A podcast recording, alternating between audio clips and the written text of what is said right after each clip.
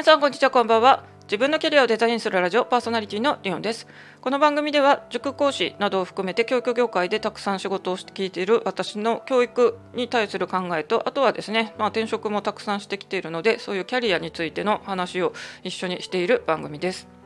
本題の前にお知らせです。私が作った楽曲が Spotify や YouTube Music、Amazon Music などで今配信されています。1曲目はですね、ローマ字のリオンという名前で穏やかな優しさ。2曲目はですね、ちょっとあのローマ字でリオンってやると他の外国人の方と混じっちゃったんで、カナミリオンという日本語名でですね、あの Flames of Passion という曲を今配信しておりますので、興味ある方はぜひ聴いてみてください。さて今日の本題ですけど、まあ、ちょっと塾で目にしたあの様子からですね、まあ、あの特に保護者に向けてですけど、まあ、大人もそうだよなっていうのもあってですね、まあ、ちょっと失敗をしないとやっぱりですね学べないよみたいな話をメインにしていきますがちょっとですね あの個別指導塾の塾運営の話もちょっと絡んできますので、まあ、あんまりこれをお聞きの方で塾なんか開業したいなっていう人は多分少ないと思うんですけどちょっとそういう目線も、えー、と入ると思います。私は今ですね塾複数に所属しているんですけども一つですね札幌のまあ文教地区と呼ばれる教育熱心なまあ人たちが多いと言われるエリアのとこの塾です。でですねもともと私がそこをまあ面接受けた時にちょっと塾長と割とこうあのいろんなことを話してたんですけどもその中でうちの生徒たちっていうのは非常におとなしいし、まあ、全然あのおしゃべりもなくって逆にシーンとしてるぐらいだというのをおっしゃってました。で実際今日ですね、えーと、私もあのそれを感じたんですがやっぱりあの講師みんなはですね生徒さんが入ってきたら「まあ、こんにちは」とかですね「さよなら」とか言ってるんですけどまあ生徒さんみんなですね自分の担当の講師じゃなかったらもう全然挨拶しないんですよ。これどうですか？挨拶って普通気持ちよくあのされたら返すもんだと思うんですけど、まあ、私から見たら非常にちょっと感じ悪いなっていうふうに思っちゃったわけですよね。まあこれは誰の責任っていうのも難しいのでまあ1はやっぱり家庭のそういう教え方でしょうしまあ私がもしここの塾長だったらですねもう塾のルールでもう挨拶知らない人にされてもきちんと塾内でみんな気持ちよく挨拶しようっていうふうに言いますね。これ実はですね、まあ、そこに通ってる生徒さんというか、まあ、北海道札幌、まあ、全体そうですけど基本公立校でそのまま小中と公立で高校も公立に行く子が圧倒的なんですよ。で私もそういう世界で小中高と公立なんですけども、えーと、私東京でですね割とこの小中高とか中高一貫校の中に入るような仕事をしてたんですけど、えっと、私立のですね中高生は多分そういう学校の校風だと思うんですけど非常に快くですね向こうから本当に私なんて見知らぬそんななんか内部に入ってきた部外者っぽい人をですねきちんと「こんにちは」ってすっごい爽やかに挨拶してくれるんですよ。まあそれでやっぱり東京とかの私立だからなのかなと思ったんですが実は私あのその系列で今回札幌のそういう仕事もしてて、ままた札幌の私立校に入る機会がありました。でさっきも言ったように私は公立でずっと育ってきてるのであまり私立の学校のそういう校風とか中身とかも知らないんですけどここもやっぱりみんなですねあの私こう見知らぬ人が歩いてても普通にですね「こんにちは」ってやっぱり声かけてくれるんですよね。それを考えたらですねこの塾ってですよ あのみんなブスッとしてですね私とか他の先生が「こんにちは」とか「さよなら」とか言ってるのにみんな全然無言でスルーしてるって非常にやっぱり感じ悪いなと思ったんですよ。でももし私が塾長だったらこれあの改善するって言ってるのはやっぱりですね 最終的にあの高校受験とか大学受験で面接ある生徒さんもいると思うんですが、まあ、こういう時にですね挨拶普段し慣れてないで緊張してですねですね面接官に挨拶し忘れる可能性だってあるわけですよやっぱり普段やってることが出ちゃうのでですね普段からきちんと快く挨拶するってしてるのはあの、まあ、こういう教育のサービス提供してるんだったら私は当然かなと思うんですよね。うん、まあただ私は一今雇われの、うん、時給制の講師なので、まあ、そこは教室長がどう考えているのかなと思いますが、まあ、私から見るとですねその方はずっと家庭教師をされてきて初めて今教室運営をやってるということで。まあ、私は教室長やったこともありますししかも個別指導塾大手2個のそういう研修を受けてですね副塾長とかもやってるんでこういう教室への あの体験は私の方が正直圧倒的にあるんでもし同じ求人を私が先に受けてたら私が受かったのかもなっていう感じです。で、まあ、その人と話してるとやっぱりですねこのずっと教えることだけやってきた人特有の,、まあ、あのあんまり営業とかあの興味もないしきっとあのマーケティングの情報とかも普段得てないんだろうなっていうのが、まあ、ちょっとおこがましいですけどひしひしと感じ取れました。で実際今塾は全然生徒さんまだあの少ないんですよね。でそういう時にですねこういう挨拶一つのカラーをどう作り上げていくかとかですねあとはちょっとですね、まあ、かまってちゃん風なの生徒さんがあの、まあ、やっぱ講師の気を引きたいのかですねコピー機をいつも設定いじっていたずらしてるんですよ。私これですね本当にあのこちらは授業準備のところは無給なんでですね、まあ、その短い10分とかの中でいかに効率的にこなすかっていうもう本当にあの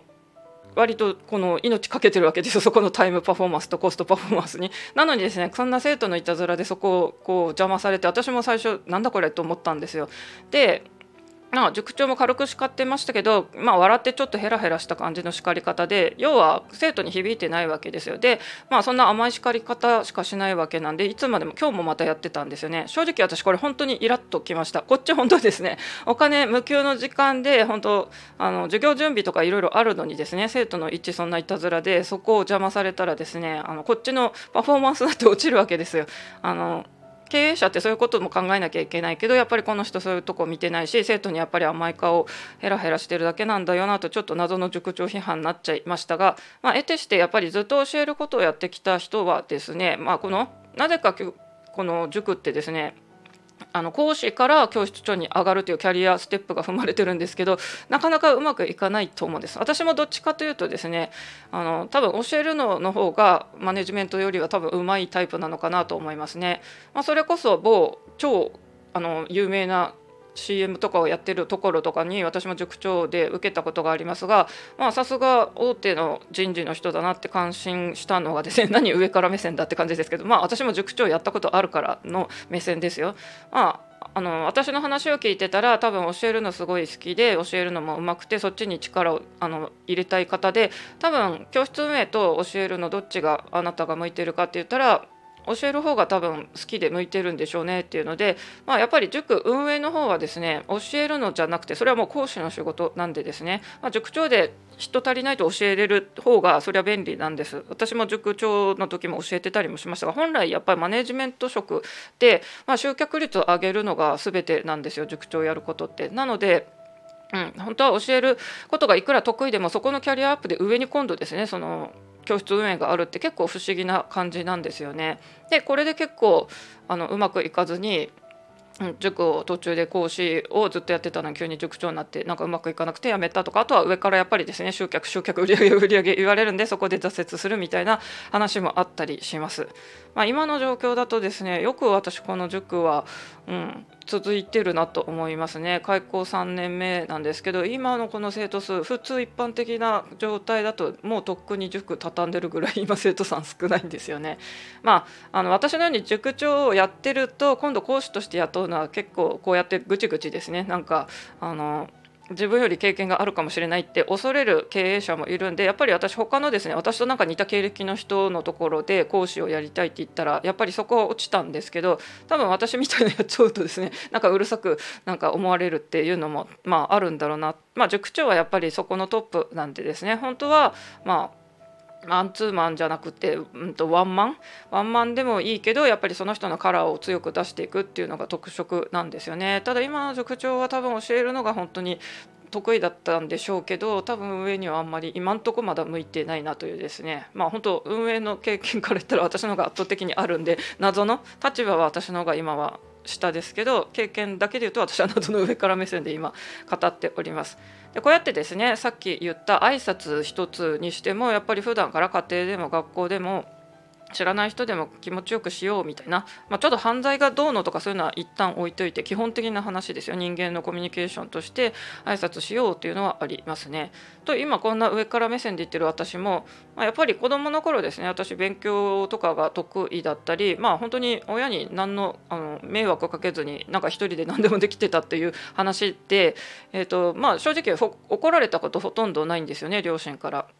でうんと私ピアノをえーと、個人レッスンをですね小34ぐらいからと追加で習ったんです私グループレッスンをやってて、まあ、そこのグループコースが終わるんで今度個人レッスンに切り替えましょうっていうので別の先生にあの習い始めましたが最初にその先生にですねちょっと挨拶について私からするとちょっときつく叱られました。で私何しろ叱られ慣れてないんでなんかそれすごい傷ついてまあムカッともきましたがどっちかというと叱られたっていうのがすごいショックであのなんかもうそのことが結構心に印象強くてですね私がまあ心の開示度開き度をその先生にはですね100%やっぱりできなかったっていうのがもう最初のその初対面で挨拶に続いて注意されたっていうのがあるんですがまあこれって私が叱られ慣れてないからっていうのもやっぱりありますよね。で今日あの私がですね YouTube で教育の配信をされてるちょっと方を紹介したいんですけどもフューチャリストの友村さんという方ですね。この方はもう経歴も東大の院とかを出ているすごい優秀な方なんですけど、まあ、フューチャリスト未来と言ってる通りですね。これからの教育について保護者向けにあのいろんな発信をされてる方で、まあ、この方私はあの考え方割と同じなんでですねあの参考にしてるんですけどもやっぱりこの方が言うにはですねあの本当に失敗させろと。今の子供はとにかく失敗してないから失敗した時のショックが大きくて立ち直れなくなってる。それこそレジリエンス力がなくなってる。あとはもうすぐ打たれ弱くてですねすぐへこたれちゃうっていうのは最近これ社会であの後輩とか新人をこう見てたら皆さん思いませんか？なんか昭和世代からすると今のこの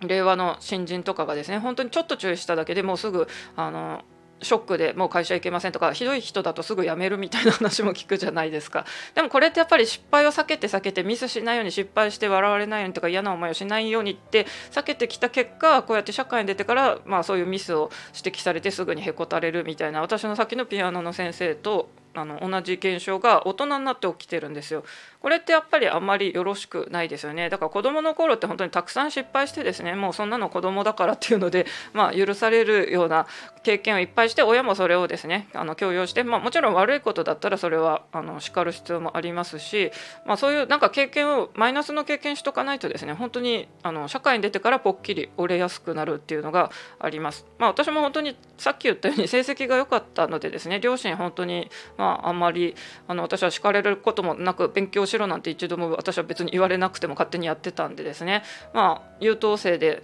来ましたけどやっぱり社会に出てから本当にですね先輩にねちねち、まあ、いびられたりとか言って割とまあもともと繊細気質なのもあって傷ついてたらですね、まあ、あなたがそうやって勉強できたりエリートできたからなんかこういうなんか嫌なことあったらすぐそうやってへこたれるのねって、まあ、そこでもネチネチ言われたんですがでも半分はやっぱり合ってると思うんですね。やっぱり人より注意されたり失敗の経験がなかった分ですね。ちょっとそうやって人からいびられたりしてまああの傷ついてたっていうのは新卒時代それその人の指摘もある意味そうだよなって思いました。ということで今日はですねまず今行ってる塾で生徒さんが知らない人に全然挨拶をしない。一方東京のあの中高一貫校ではそして札幌の私立校でもですね私見知らぬ人が校内歩いててもみんな生徒さん気持ちよく挨拶してますよ。で一方北海道の公立校ほとんどの生徒さんは公立にまあすんなりこう進む人が多いんですけどじゃあそういう時ですね今回その公立の子が多い塾でもやっぱりその挨拶してないのどうなのよって話ですね。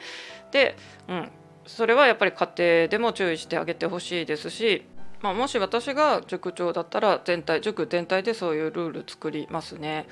で私が塾長とか副塾長をやってた時のオーナーっていうのがですね割とこの陽キャというか、まあ、どっちかというとですねパワハラモラハラ系のパワフルな感じの、まあ、経営者他のところで成功している人なんでやっぱり自信とかも経験もある人なんで教室の中ではやっぱりですねそういう挨拶を大切にしようとか明るい雰囲気を出そうっていうのをすごく持ってる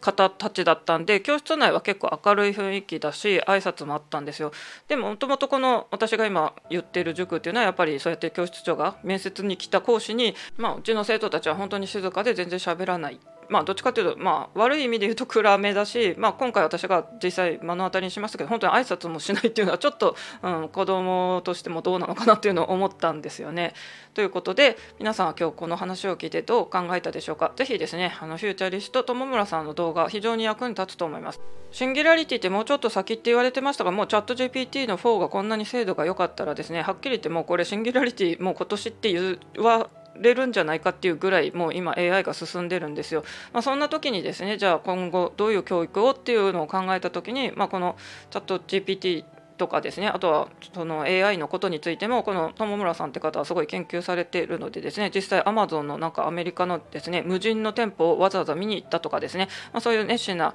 あの発信をしておりますので私はこの方の言ってる今後の教育のまあ方針っていうのを結構賛成していますので是非こちらもご覧になってみてください。で大人も同じですねこのやっぱり打たれ弱いっていうのは、まあ、失敗を避けに避けてきたからっていうのもありますよね。まあ、私もどっちかというと繊細だからちょっと傷つきやすいのはありますけどもうん、打たれ弱いというか、まあ、人より多分ですねピンチなことはいっぱいあったんですが、まあ、その都度ですね、まあ、私が乗り越えてきたのははっきり言ってもう法律を、まあ、調べてって感じでしょうかね、まあ、そんな話はまた別の機会にしたいと思いますが皆さんレジリエンス力非常に大切ですので是非しなやかな柔軟性を身につけていきたいところです。それでは少し長くなりましたけどもこれで今日は終わりにしたいと思います。皆さん自分の頭で考えよう。Let's think myself というわけでそれではまた。